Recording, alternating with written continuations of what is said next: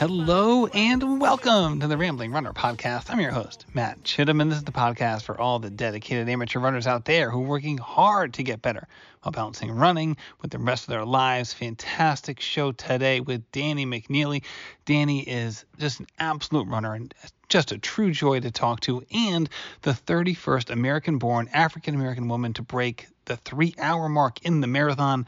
We just had such a great conversation today. Before we get into it, I want to say thank you to Janji for sponsoring this episode. If you haven't checked out Janji yet, please do. You can save 15% by using code RAMBLING at janji.com, and you get a five year run guarantee on all their apparel. And it's just the best stuff in the world. I wear it for my easy runs all the way up to an ultra marathon and I just trust it completely. So go to janji.com and use code RAMBLING to save 15% today. Now, let's get into my conversation with Danni McNeilly. All right, Danni, welcome to the show. Thank you. Happy to be here. I'm so happy to have you here. You just had a huge weekend out in Chicago. So, first of all, congratulations. I mean, shoot, going sub three is a monumental task. And I'm just, I'm just basically, I'm just so happy for you. Like, that's such a big deal. I'm happy for me too. Elated. Elated. Yeah. That is sure. So you're coming to us from Brooklyn, New York today. So when you went out to Chicago Marathon, is there like, did you go solo? You've done this plenty of times. You're a six star Abbott finisher. Do you go like with a crowd usually? Do you go uh, solo no. to these things or how do you, how do you roll into a marathon like that? Uh, Chicago. Well, Chicago was my first marathon and I was, I went with my then boyfriend, but I've been going to Chicago every year since 2013 minus 2017 because I was Euro tripping and that got expensive and COVID. But I go every year whether or not I'm running just because Chicago is my second favorite city and I have a lot of like I have like running connections, friend connections, college connections, high school connections, people I met in Chicago. So I like that's home away from home. Everybody knows that when I go to the city, like that's my city. Like it people don't even ask if I'm coming because they expect to see me. It's like that. I am a staple now. oh, that is wonderful. All right, before we get into the race, what about like before before we get into your race, I should say. And then after that we'll go the chronological thing and talk really about your journey as a runner. But before we get into that, what about the Chicago Marathon makes it so special? I mean, you've been to so many marathons in the past. So, what about Chicago Marathon, besides just your personal connections to the people and the city, really make it so special for you? Well, you can't discount the city itself because Chicago is actually like, yeah, everybody, ooh, cold, windy city, but the time of year that it falls during, it's like late. It's technically fall, but it's still, it can be warm during the day, a little crisp at night, but it's literally beautiful. Like fall is always beautiful, and I might be biased because it's my favorite season. But architecturally speaking, it's beautiful. Historically speaking, it's beautiful. The people are friendly. The course, the course is basically flat. Like they have rollers, but they're very gentle rollers. And the course energy is amazing because you have people out there at every step of the way. There aren't any really dry pockets. People are out there. And that's what I like about the course. And it's a circular course. So you end and start in the same place. It's not like I got to go to the back of God's neck to start end or end. So it's that's why I like it. I mean, I like that. Talk talk to me about the uh the feeling like the feeling on the race course from a fan's perspective. So a lot of people, you know, watch Chicago, but obviously viewing it from afar, that doesn't tell the story. So again, as as an experienced marathoner, I guess talk to me more about what the fan interaction is like, and if there's any races that you would compare it to. Um, from a fan perspective, like I've only been at maybe well one the main spot I go to when I'm Chicago, I chair with Three Run Two, which is one of the ma- the more prominent crews out there and they're at mile 21 and it's like a whole basically a party at mile 21 confetti they have the tent set up they have the dj they have the snacks out. It it's great.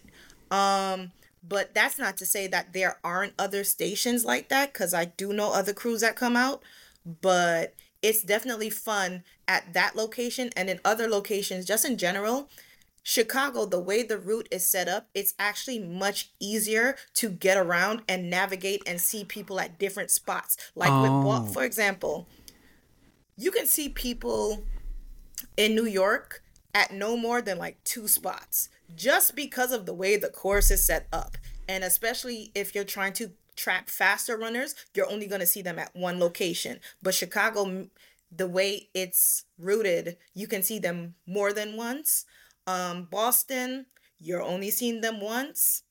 Uh, Tokyo, if you have friends out there, you're only seeing them once. Berlin, you're only seeing them once.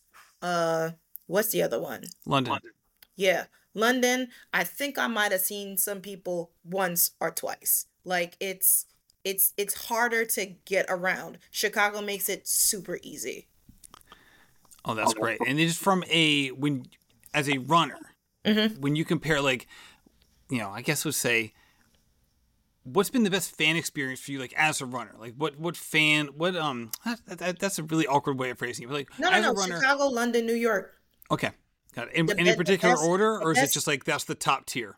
the top tier because people are out out um out for Boston even from the sticks but even then it's just like I still think it's uh underwhelming. Like I don't really rave about for example like the girl screaming at Wellesley and giving kisses. Like I don't care about that. Like that's frivolous to me. Um Tokyo they are I would say that Tokyo Marathon in terms of cheering it's very quiet. Like you see like the excitement in their eyes, but I think it's a cultural thing for them to be like you see them cheering very quiet, but it's just like the loudness and the energy, it's not really there. Yeah, Kofuzi was saying the same thing. I was talking to Mike Coe, Kofuzi, you might know from from YouTube, who does all this stuff, Mm-hmm. and he was saying the same thing that he he was so excited to run it, but he was just so surprised. No, no, no. just- they're, they're very like you could see the excitement and they're happy to cheer for you. But Right. if you're expecting screaming and yelling, you're in the wrong place. That like, and yeah, And they love the marathon in Japan. I mean, that is one of the Uh, biggest I- marathon crazy. You I know, can't relate. Tokyo was a great city. I thought that race, pardon me, was boring as hell. I could have broken three in Tokyo. I gave up halfway because I was bored. Like you saw my my splits were consistently like 640 something, 640 something. You saw 14, 714. I gave up because I was like, this is driving me insane. Like wow. it's yeah. When I said that, I meant it more as like in terms of like they're running, the running prowess at the top end. Like they're Oh. like they're elite marathoners and half marathoners, or like they're like you know you get like you know some of the East African countries, and then Yes. Japan is like right behind them in terms Yeah. of like their high end stuff. And like I was watching one race online, it was like I think it was like sixty five. It was like sixty five dudes in one race broke sixty five seconds in a half marathon. I think Like it was is like insane. Low key, and I don't follow. I don't follow sports, and I don't even follow the sport I do. But I feel like, in terms of like Japanese running, it's almost quiet as kept how good they're getting, just a little bit, because you don't hear a lot of talk about it. But Yeah, it's especially in the U.S. Especially, except, except I guess the the one breakthrough was Yuki when he run when he won Boston in 2018. Yep, yep, yep. Yeah, that's for sure. All right, so you just hinted at like your experience at um at uh, Tokyo. You're going into Chicago. You have big goals. Breaking three is an enormous goal, right? As we right, so it's like for people who don't know, we call it sometimes we talk about the list. The list being 28 U.S. born African American runners have broken three. That's a that's an, a minuscule Well- number, but it's it's Well, an august group of it's people. not 28 now. It's no, actually, well, it's not 28 now. Well, I'm number 31, so Oh, gotcha. yeah. So So, thank you. For, thank you for the correction.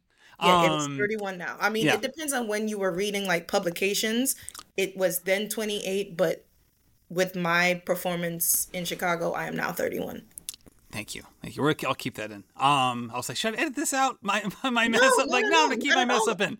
No, not at all. I don't think it's worth editing because it's still not like commonplace knowledge because even when you talk about it with people and when I posted on like various social platforms, people like 31st like 31st place i'm just like no 34th american born black woman. And people have to actually stop and process that like there's a lot of marathons.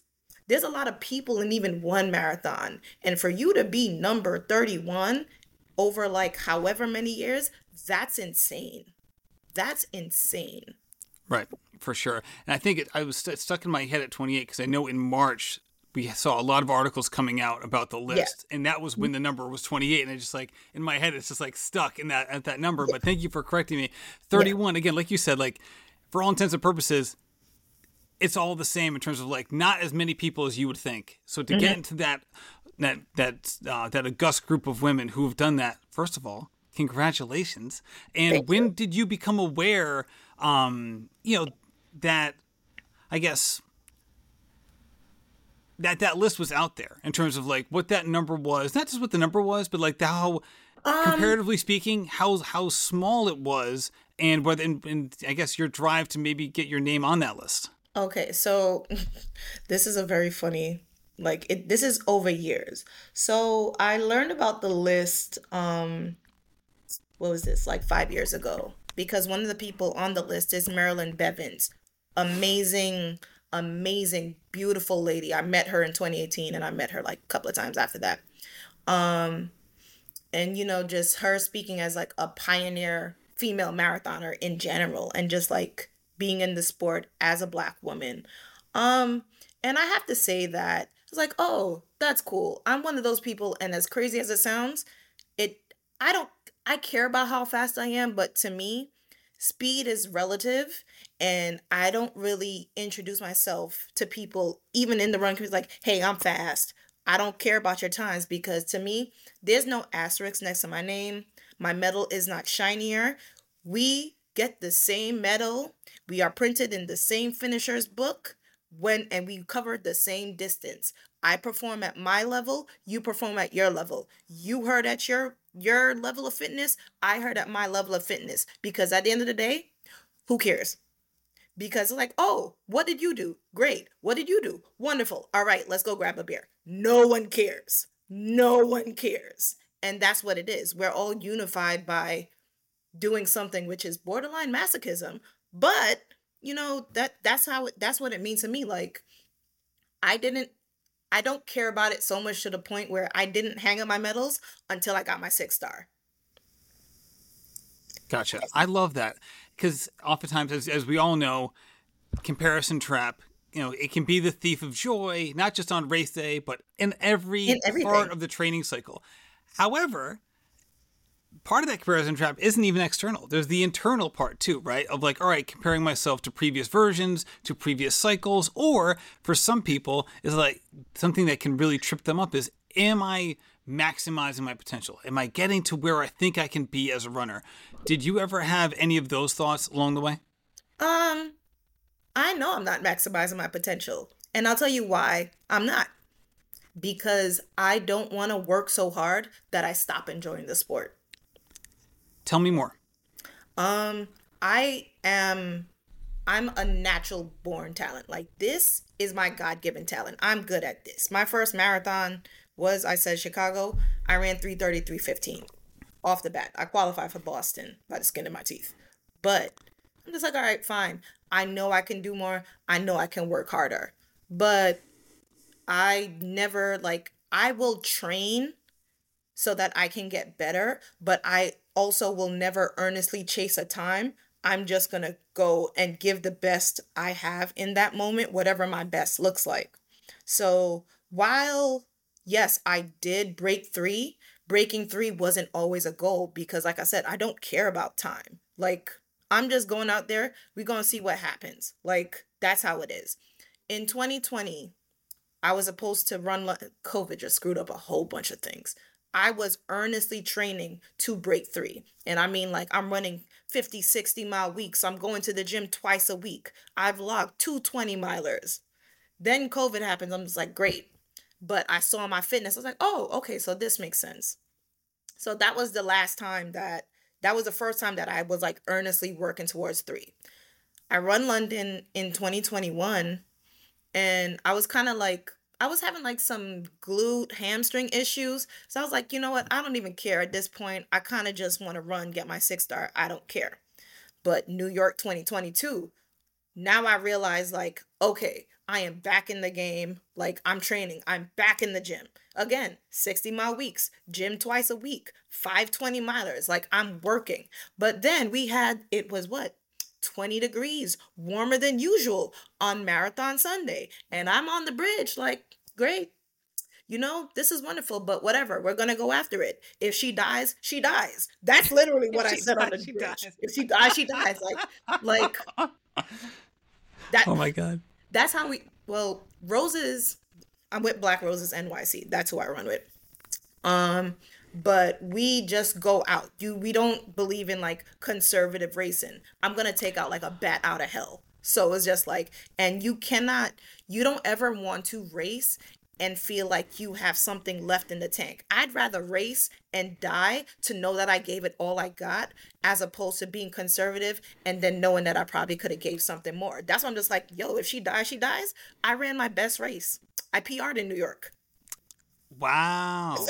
On that day? On that day when everybody else had shitty races. And it's not like you were a new marathoner. Like this is like you had a lot of marathons under your belt at that point. That's a, that is one heck of accomplishment. New York was number 14. New York was 14. Gosh. New York was 14. So this is a great dichotomy of like, all right.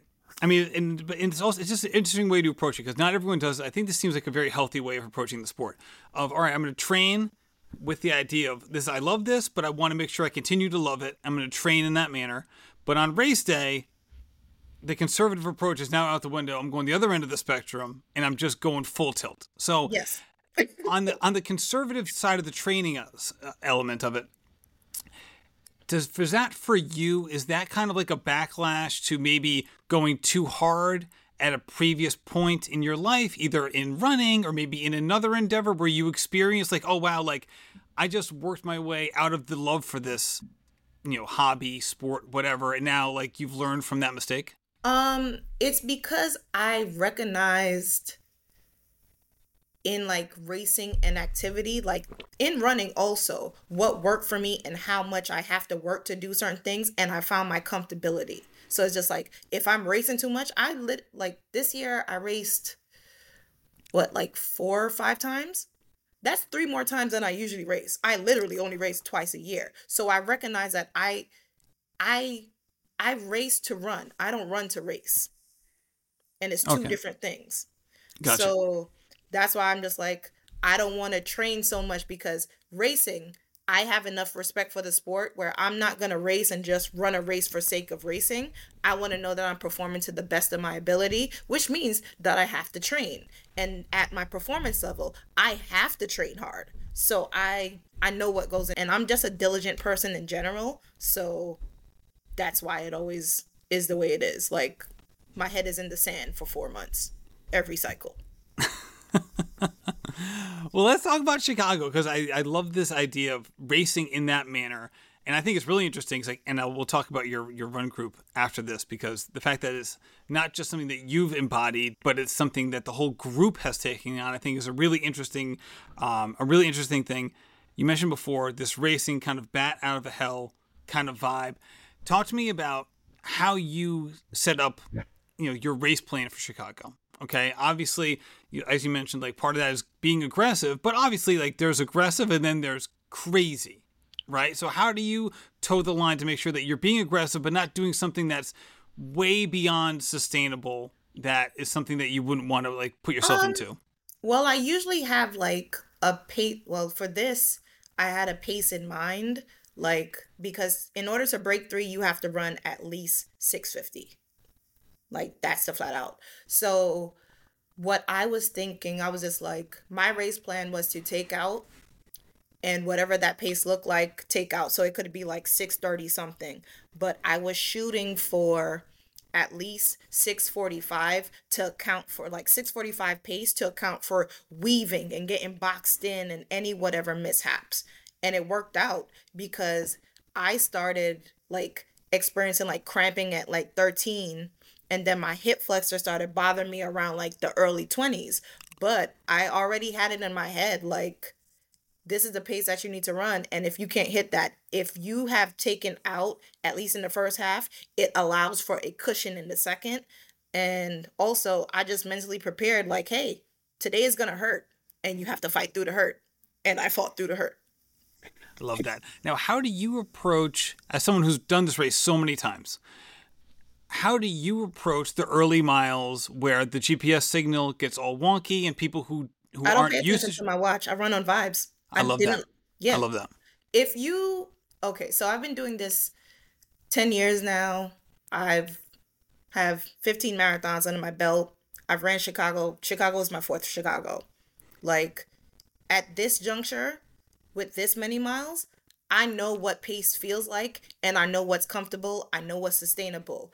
Like um I don't there, there's no me looking at like I need to cross by 126 at the half. I wasn't looking at my watch for anything. It was literally like, okay, this is it. This is what my body can do and we're just going to do it. Like I literally go into like autopilot if you will.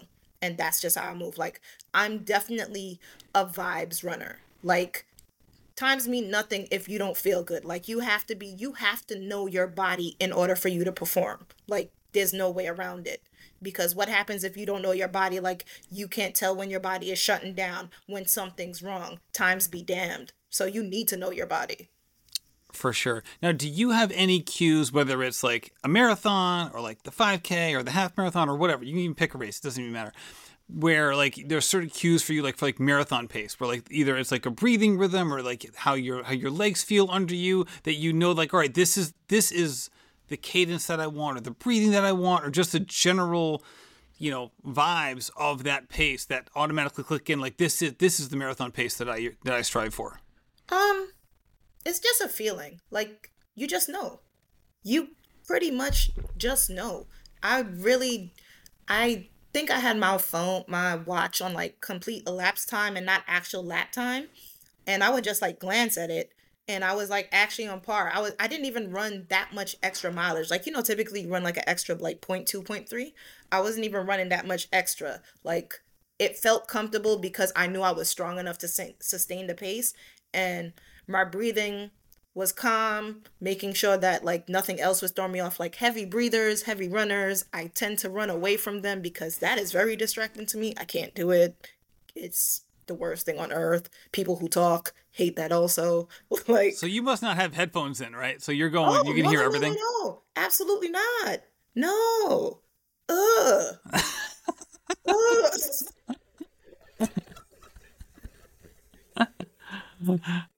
I'm sorry. I'm uh, sorry. Okay, let's let's take a deep dive again because I I go either I like to train with headphones in because I like to but listen to like podcasts and stuff, but you don't race yet because I don't race I with do I don't I don't listen to when I race either. Mm-mm. Okay. Any anything that requires concentrated effort, I will.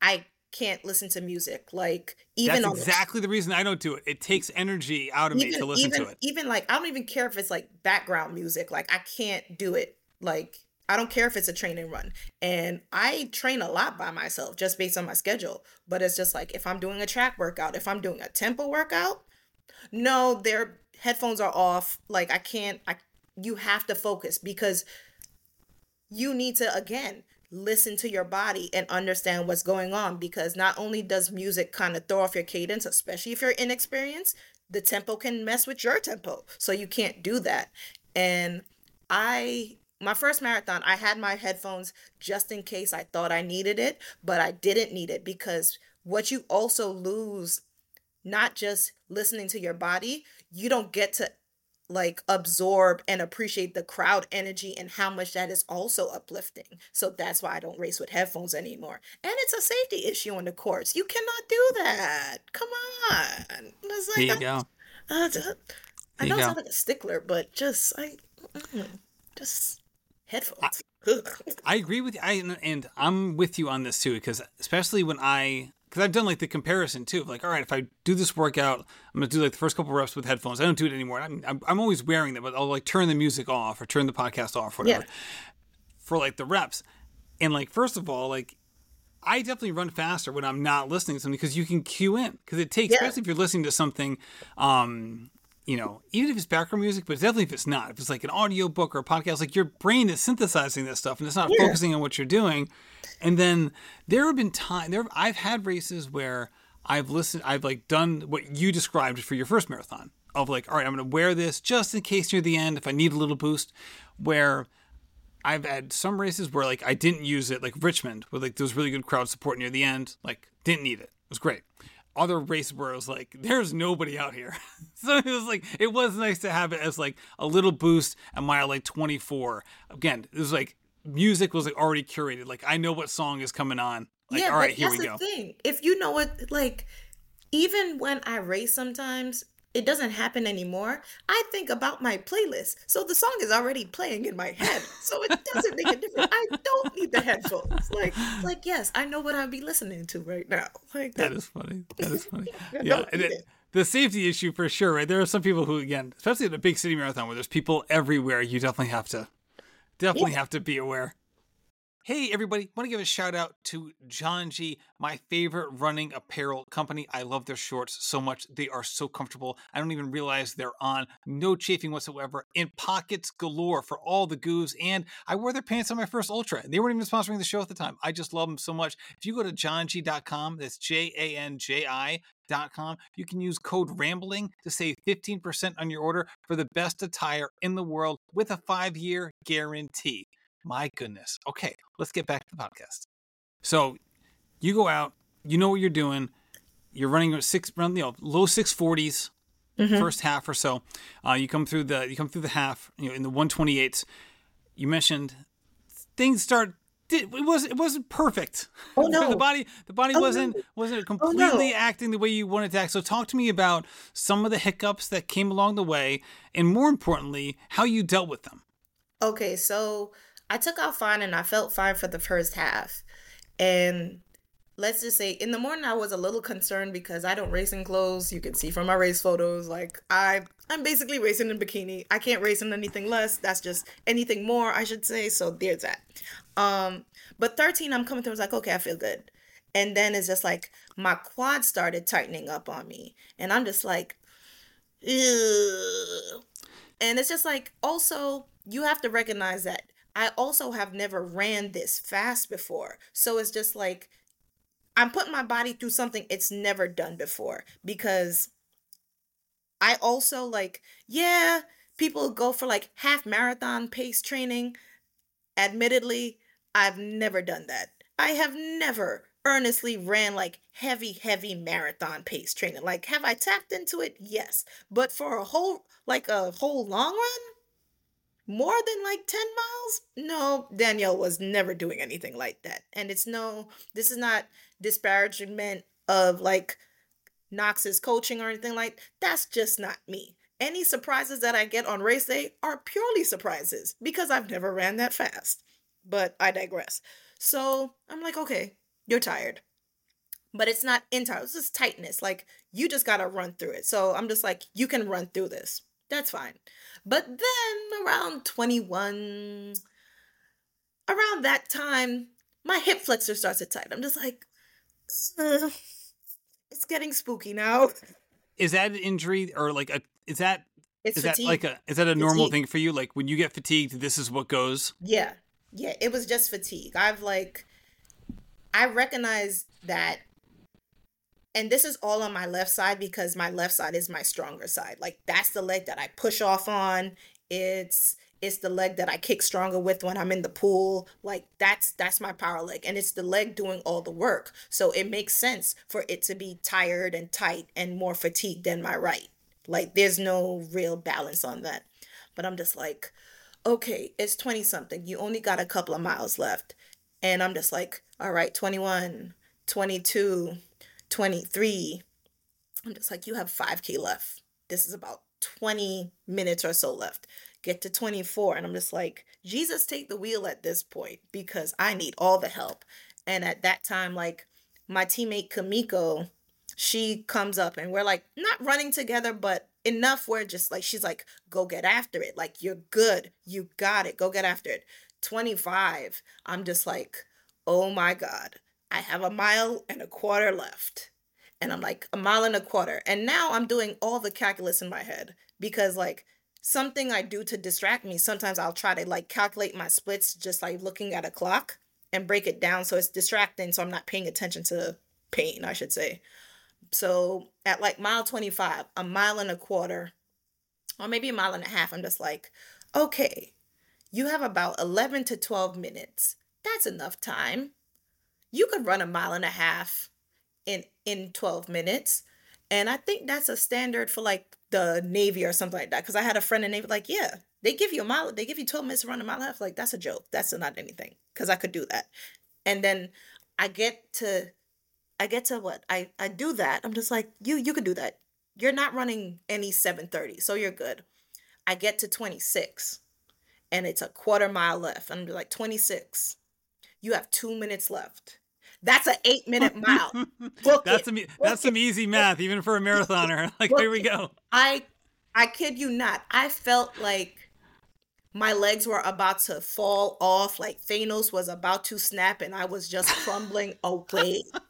And I'm fighting, fighting, fighting. And I run to the finish and I stop my watch when I cross the second like pad and I saw two, lost it, lost it, lost it because it's not so much. Yes, I knew what I just did, but I also knew what how much I had to fight in those la- in that last hour to do what I did. And yeah, a whole lot of ugly tears. I've been crying on and off since Sunday. So I love it. I yeah. love it. Now, when you're going through those struggles of like working through that injury, especially when you're like you have this time goal, you're really trying to get every every little thing out of your body. Do you again, and sometimes it can vacillate, and sometimes there's a range. It's not an either or question. But do you tend to go more internal with your focus to get through those times, or is it better for you to go external and focus on things outside of yourself to internal. get the most? Okay, internal. Have to do, go internal because no one else can run your race for you. No one else can feel your race for you. And as a person who trains primarily by themselves, you have to dig by yourself. So it's always looking deep. Like, sure, I appreciate the support, the like, you got it, you're pushing, but at that point, all of that is just white noise. I'm digging deep, like six feet. I'm digging, digging, digging. Like, I dug for that. I love dug. it. Yeah, because sometimes we'll ask people this question. I'll get again. There's no right answer. It's whatever works for you. I'll get people who say that they get through it by not focusing on like the like people cheering, but like the other runners, like, all right, like, hey, buddy, you can you got this. Like, they'll see someone who's also struggling, and they'll like they'll work through their stuff by not focusing on it, by like helping this other yeah, person. I'm like, this is that's interesting. I I didn't see like Kamiko was there, and she finished like 40 seconds behind me, and she was just like her voice, and it's and I think the only reason why I can acknowledge it is because I knew her but everybody oh, else yeah. may as well not have been there because all I saw was Danielle and finish line. That is it. I, that was all I was focused on.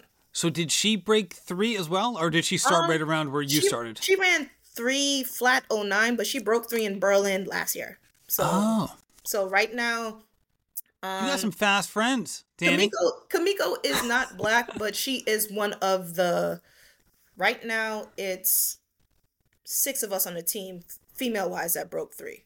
Wow. So so the three three other black women on my team are also on the list. So it's like a complete honor to like be like we literally have I was joking with Knox about this when we were out. This is Knox Robinson? Yes. Yeah. Yes. So it's like I was joking like, yo, we have a full like relay for sub three.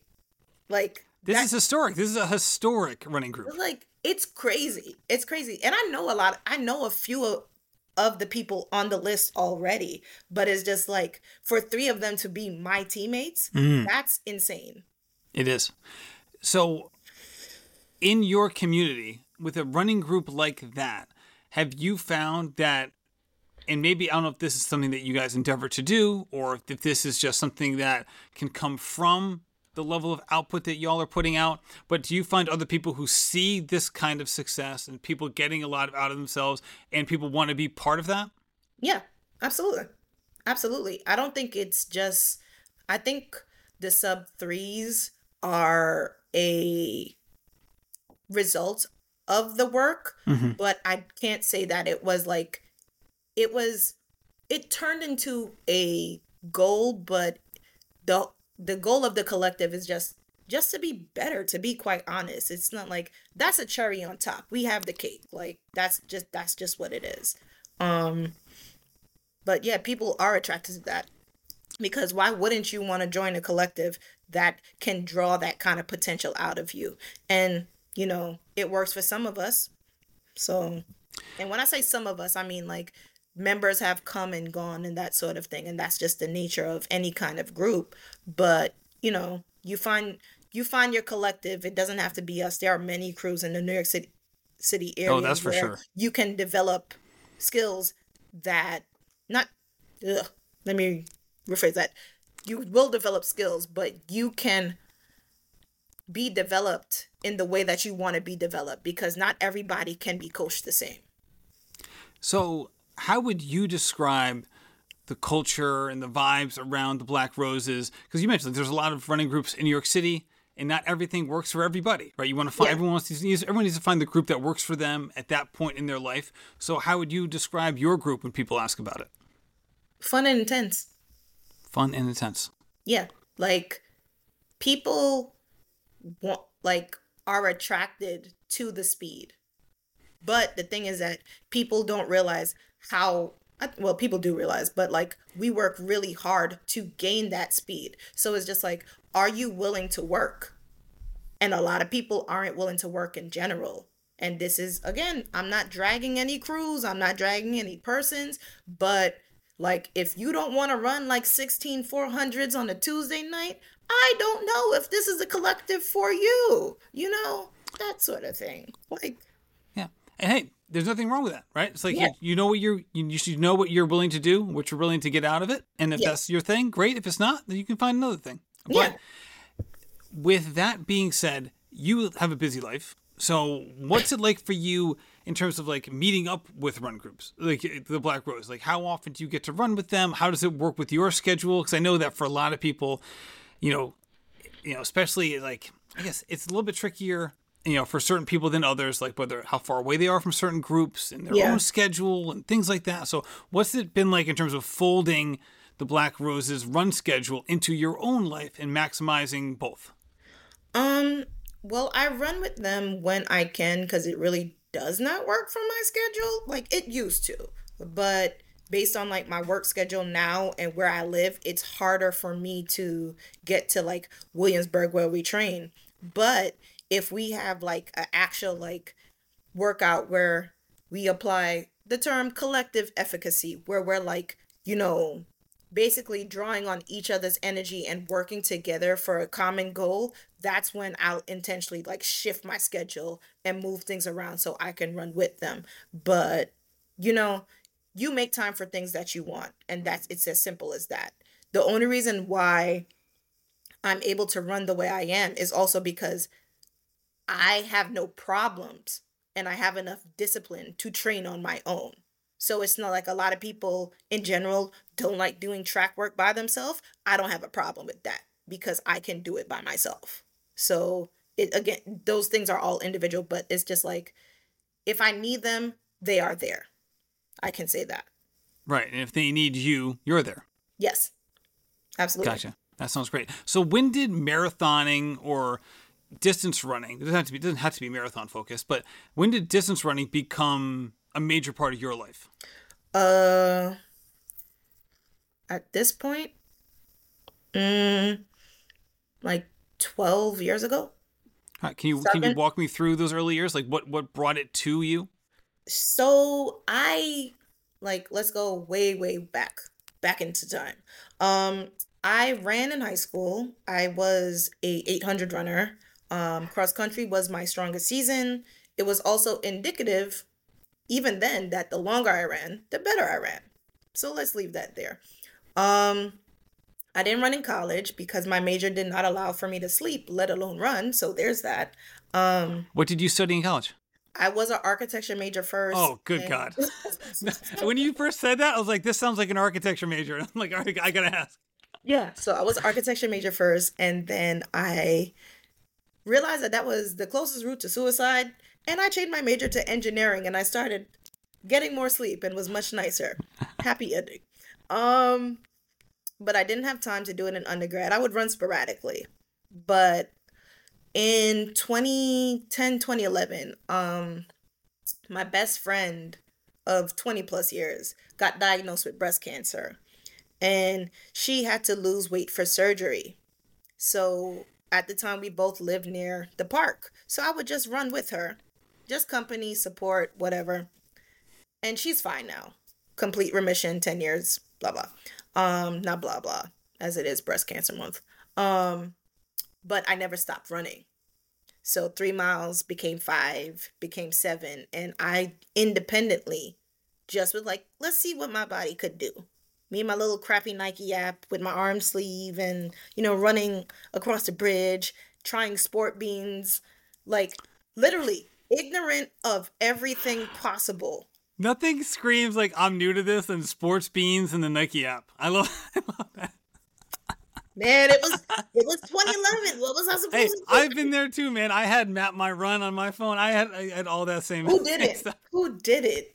Were you even outside if you didn't have these apps? Like sports beans. Oh my god! So, that like I I that that I had put that somewhere else in my mind. I, that was like a blast from the past. You're welcome. You're welcome.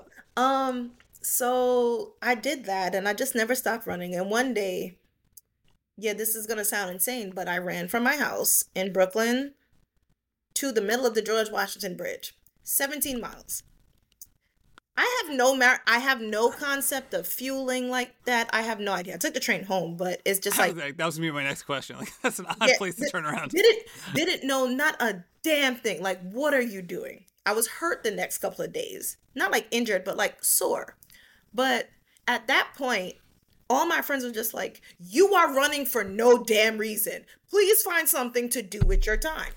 So, that being said, and all of a sudden, you know, the, the, the little FBI agent on your phone, all these algorithms start popping up like sign up for team lymphoma and leukemia society Team in Training. Boom. I sign up for New York City half for March 2020 March 2013 and I trained with them from the fall of 20 yeah, 2012 to the spring. And I was like, yeah, I did it. I ran 140 something, 148 or something like that. And I finished. I'm just like, damn, people run twice this? This is insane. Signed up for the Brooklyn half, and that wasn't anything. And that race was literally like $60 in 2012. What highway robbery it is now. I digress. Um, just like, and yeah. it's jammed. That race is a lot of people. Yes. Oh but my goodness. Like, how do people run twice this? I signed up for a full three months later under the same team. Chicago. I was like, what is wrong with me? Everything is wrong with me. And all right, I train with them. So I'm training with them. And that summer, one of my friends had a connection to like, you've heard of Bridge Runners. Yeah. Yeah. So my friend's like, oh yeah, you should run with Bridge Runners, blah, blah, blah. So I run with Bridge Runners. And my first run with them was, I think it might have been like July 3rd or something like that, because it was definitely close to 4th of July. And that whole summer, I'm just training, I'm just running with them on Wednesday nights. I'm doing my long run with Team in Training on the weekends.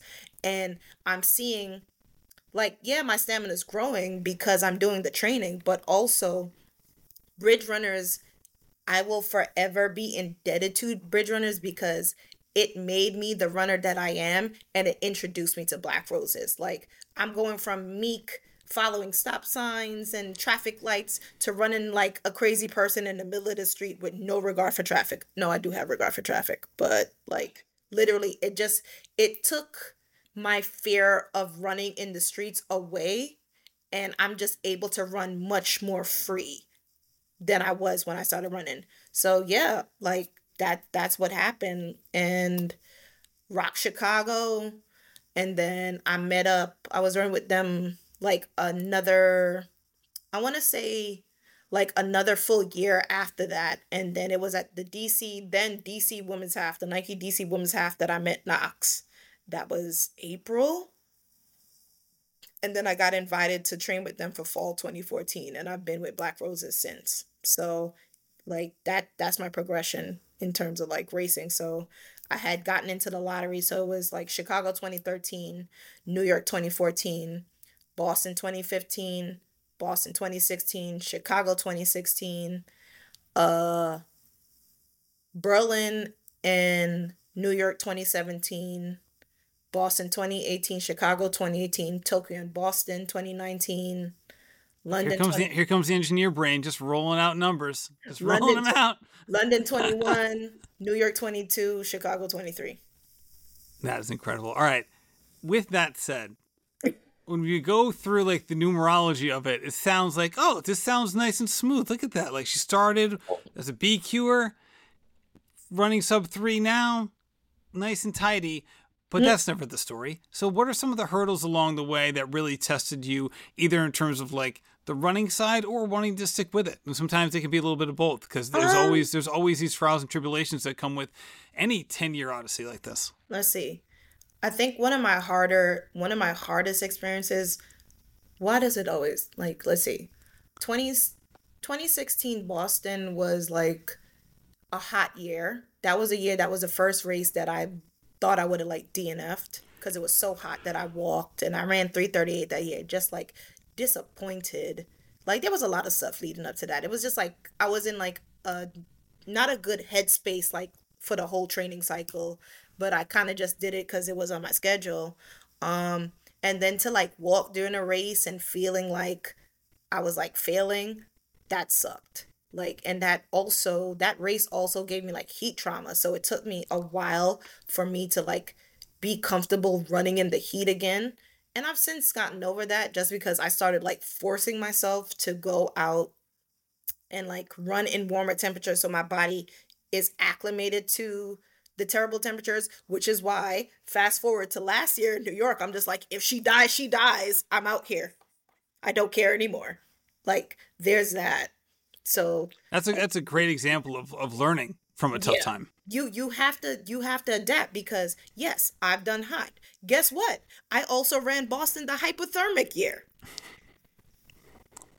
Survive that by just thinking about people who I would see at certain checkpoints. So when it comes to weather, nothing scares me anymore. Like, oh, it's cold. Great. It's hot. Great. It's perfect. Great. I don't care anymore. Don't care. I had a question that's been like itching at my brain for the past like 20 minutes. I was like, all right, we're, we're going along this journey. We're going to keep asking questions along this line. But I want to ask because you mentioned before and you described it eloquently in terms of like, hey, time is relative. That stuff doesn't matter. You just do what you can do. You race hard, and, but we're all the same. You know, your race is your race, and you know, your as you put it, your medal shines just as bright as anyone else's. Yeah. With that said, you also talked about how like You've been cry- you were crying nonstop for a couple of days after that race. So because talk to me about the impact that that race had because obviously it had a major one.